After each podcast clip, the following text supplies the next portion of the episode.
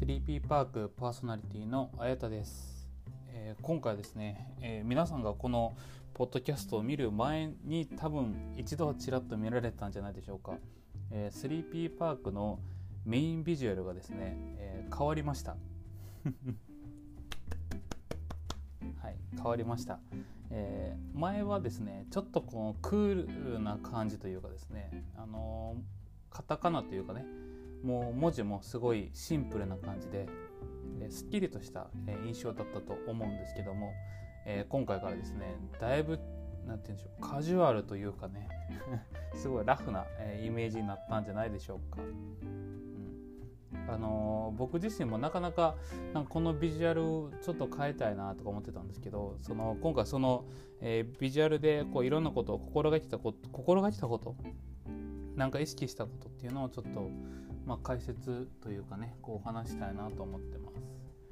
えー、この、えー、背景になってるこの椅子がある公園というか広場みたいなものをですねもともと僕が撮った写真があるんですよ。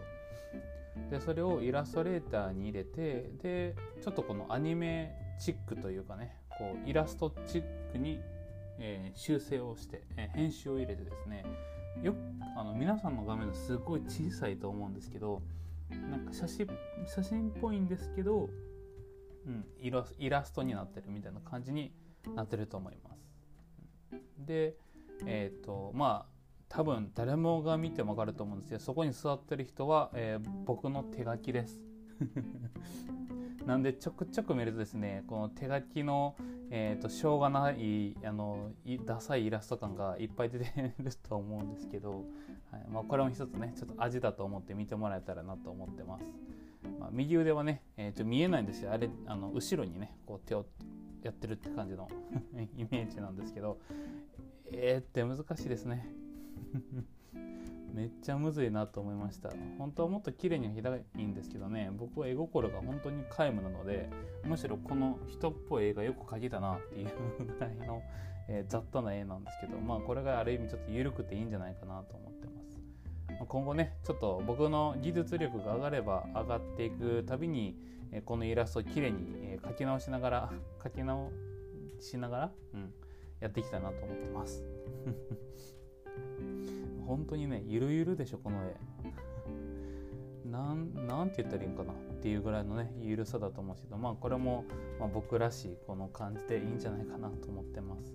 でまあタイトルに書いてる通りですが、えー、京都在住のアラサー男子の日常 3P パークということですね。まあ僕自身は今29歳なんでもうもうじきっていうかねもうこの今年が終わればとうとう30歳になるわけです。いやー全然ね気持ちは大学生卒業したぐらいとあんま精神的なものは変わってない気はするんですけど年齢的にはね全然自分が29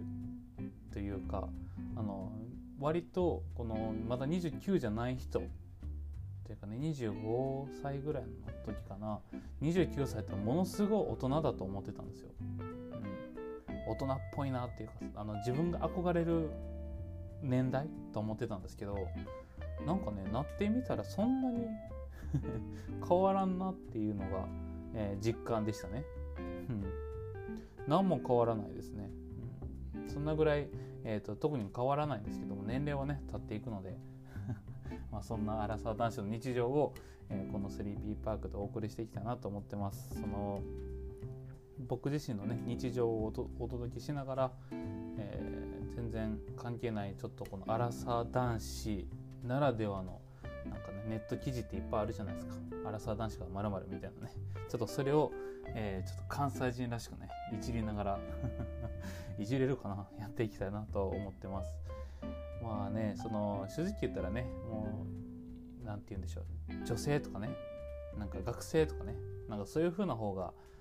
何て言うんでしょう。同世代というかこの自分のその時代をこう遡る感じというかなんかヒットワードみたいなのがあるじゃないですか。まあその中で言うとアラサー男子って多分一番響きが微妙な部類だと思ってるんですけどね、なんかネットというかそういう風ななんていうのブロガー的なところで言うとねこうアラサー男子とかフリーランス男子とかねなんかいっぱい言うじゃないですかで、えーと、デザイナーとかねいろいろある中でも多分アラサー男子って多分一番弱いと思うんですけど、まあ、そこは京都っていうところでねこうえー、助けてもらいながら お送りしたいなと思ってます。やこの 3B パークもねもっと更新したいんですけど僕がなかなか、えー、この習慣づけして何かするっていうのがすごい苦手なもので 本当ねもっとこう更新いっぱい更新して楽しんできたらいいなと思ってるんで、えーと、なんかねこう習慣つけて話してきたらなと思ってます。今の時間が、えー、7時23分分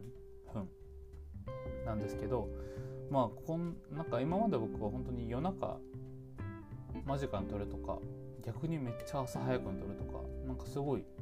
バラバラだったんですけどなんかこれもなんか一日のあった出来事というかね感じたことを話すのはこの7時半ぐらいが結構